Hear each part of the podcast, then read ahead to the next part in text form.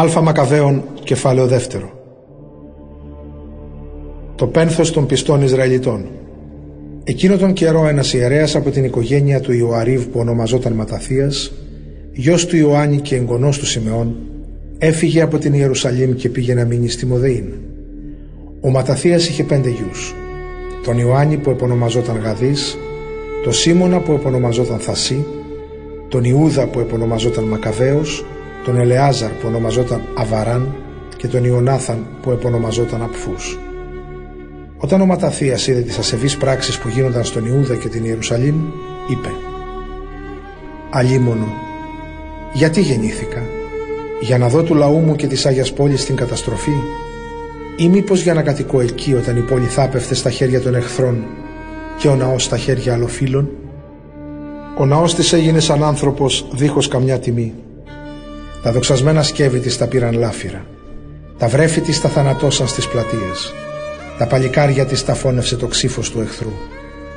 Ποιο έθνος μερίδιο δεν πήρε από το βασίλειο της πόλης και ποιο δεν άρπαξε από τους θησαυρούς της; Όλα τα στολίδια της τα πήραν και από ελεύθερη έγινε σκλάβα.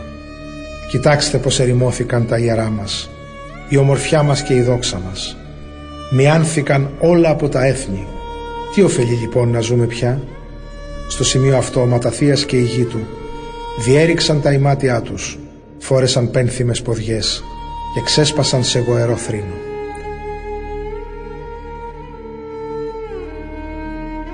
Η αντίσταση αρχίζει. Μια μέρα οι άνθρωποι του βασιλιά που εξανάγκαζαν το λαό να παραβαίνει τον νόμο ήρθαν στην πόλη Μοδεΐν για να θυσιάσουν. Πολλοί από τους Ισραηλίτες ήρθαν να τους συναντήσουν και μαζί τους ο Ματαθίας και η γη του. Οι απεσταλμένοι του βασιλιά είπαν στο Ματαθία «Εσύ άρχοντας δοξασμένος και πρόσωπος σπουδαίος σε αυτή την πόλη και επίσης υποστηρίζεσαι από τους γιους σου και τους συμπατριώτες σου. Έλα λοιπόν τώρα πρώτος εσύ να εκτελέσεις τη διαταγή του βασιλιά όπως έκαναν όλα τα άλλα έθνη, ο λαός της Ιουδαίας και όλοι οι κάτοικοι της Ιερουσαλήμ. Έτσι εσύ και τα παιδιά σου θα ονομαστείτε φίλοι του βασιλιά και θα τιμηθείτε με ασήμι και χρυσάφι και με άλλα πλούσια δώρα. Τότε ο Ματαθίας απάντησε με δυνατή φωνή «Κι αν ακόμη όλα τα έθνη που είναι υπόδουλα στο βασιλιά υποκύψουν και απαρνηθούν τη θρησκεία των προγόνων τους προκειμένου να υπακούσουν τις διαταγές του, εγώ, η γη μου και οι συμπατριώτες μου θα παραμείνουμε πιστοί στη Διαθήκη που έκανε ο Θεός με τους προγόνους μας. Θεός φυλάξει που θα παρνηθούμε τον νόμο και τις εντολές. Δεν πρόκειται να υπακούσουμε στις διαταγές του βασιλιά και να προδώσουμε τη λατρεία μας και να αποκλίνουμε δεξιά ή αριστερά. Μόλις ο Ματαθίας σταμάτησε να μιλάει, κάποιος άνδρας Ιουδαίος πλησίασε μπροστά στα μάτια όλων για να προσφέρει θυσία στο βωμό της Μοδεΐν σύμφωνα με τη διαταγή του βασιλιά. Όταν το είδε αυτό ο Ματαθίας άναψε ο ζήλος του και άρχισε να τρέμει ολόκληρος. Φορκισμένος από δίκαιη οργή έτρεξε σύμφωνα με τον νόμο του Θεού και έσφαξε τον άντρα εκείνον πάνω στο βωμό. Μετά γκρέμισε το βωμό και σκότωσε και τον απεσταλμένο του βασιλιά που εξανάγκαζε το λαό να θυσιάζει στα είδωλα. Έτσι υποστήριξε με ζήλο τον νόμο του Μωυσή, όπως τότε που ο Φινέες σκότωσε το Ζαμβρίγιο του Σαλόμ. Μετά από αυτό το γεγονός ο Ματαθίας περιδιάβηκε την πόλη φωνάζοντας δυνατά. Όποιος υποστηρίζει με ζήλο τον νόμο του Μωυσή και τηρεί σταθερά τη Διαθήκη, ας με ακολουθήσει. Τότε αυτός και οι γη του κατέφυγαν στα βουνά και εγκατέλειψαν όλα τους τα υπάρχοντα στην πόλη.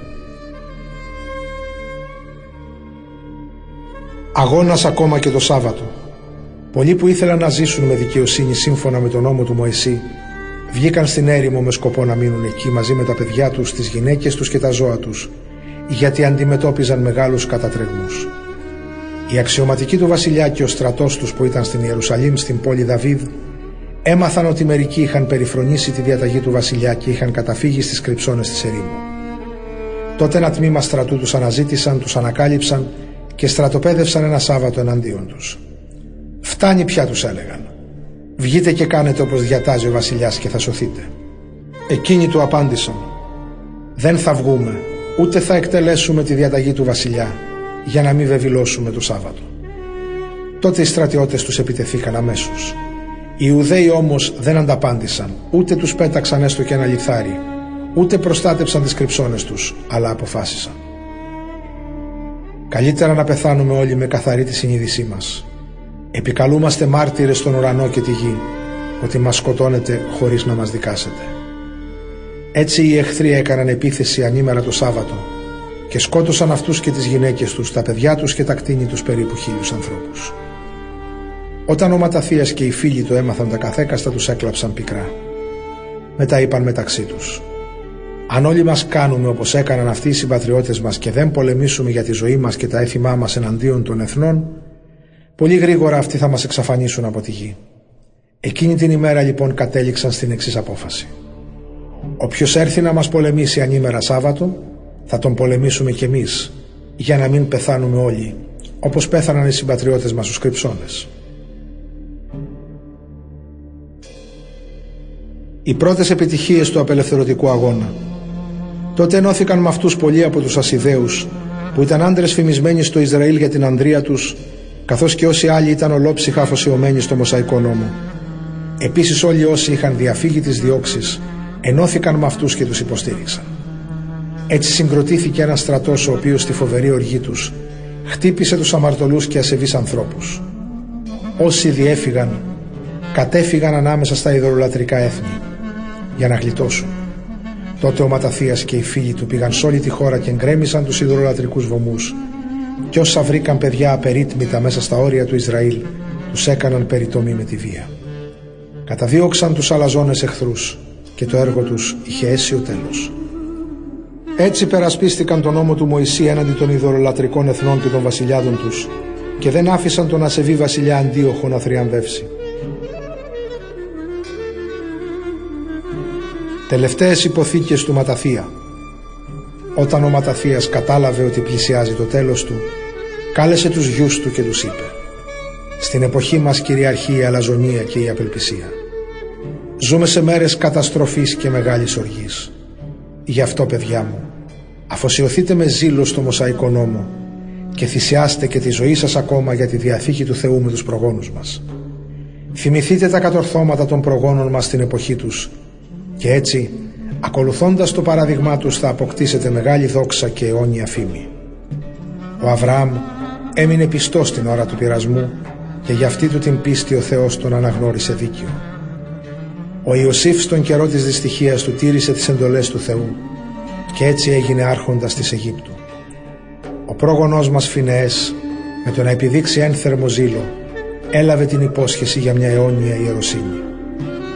Ο Ιησούς τήρησε τον Λόγο του Θεού και έγινε κριτής του Ισραήλ. Και ο Χάλευ έδωσε ενθαρρυντική μαρτυρία μπροστά στη σύναξη του λαού και απέκτησε μερίδιο στη χώρα. Ο Δαβίδ με την πιστότητά του κληρονόμησε για πάντα στο μέλλον το βασιλικό θρόνο. Και ο Ηλίας έδειξε ένθερμο ζήλο για τον νόμο του Θεού και γι' αυτό αναλήφθηκε στον ουρανό. Ο Ανανίας, ο Αζαρίας και ο Μισαήλ με την πίστη τους σώθηκαν από τη φωτιά. Και ο Δανιήλ με τη δικαιοσύνη του γλίτωσε από το στόμα των λιονταριών.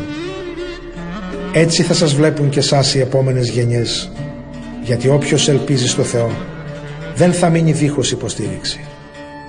Μη φοβηθείτε τις απειλές κανενός αμαρτωλού, γιατί η δόξα του είναι προορισμένη να γίνει κοπριά και σκουλίκια.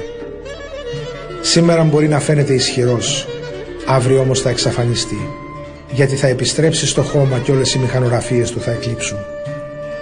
Εσείς όμως παιδιά μου να φανείτε ισχυροί και ανδροί υπερασπιστές του νόμου του Θεού, γιατί μόνο με Αυτόν θα μεγαλουργήσετε. Τώρα λοιπόν είναι εδώ ο αδερφός σας ο Σιμεών. Γνωρίζω καλά ότι είναι άνθρωπος μυαλωμένος. Να τον ακούτε πάντοτε. Αυτός θα είναι σαν πατέρα σας. Και ο Ιούδας ο Μακαβαίος είναι ισχυρός και δυνατός από τα νιάτα του. Αυτός θα είναι αρχηγός σας στο στράτευμα και θα πολεμήσει εναντίον των εχθρικών λαών. Μαζέψετε κοντά σας όλους όσοι εφαρμόζουν τον νόμο και πάρτε εκδίκηση για το λαό σας. Ανταποδώστε στα έθνη αυτά που σας έκαναν και φροντίστε να τηρείτε με προσοχή τις προσταγές του νόμου. Μετά ο Ματαθίας τους ευλόγησε και πήγε με τους νεκρούς προγόνους του λαού του. Πέθανε το έτος 146. Οι γη του τον έθαψαν στους τάφους των προγόνων τους στη Μοδεήν και τον έκλαψαν όλοι οι Ισραηλίτες.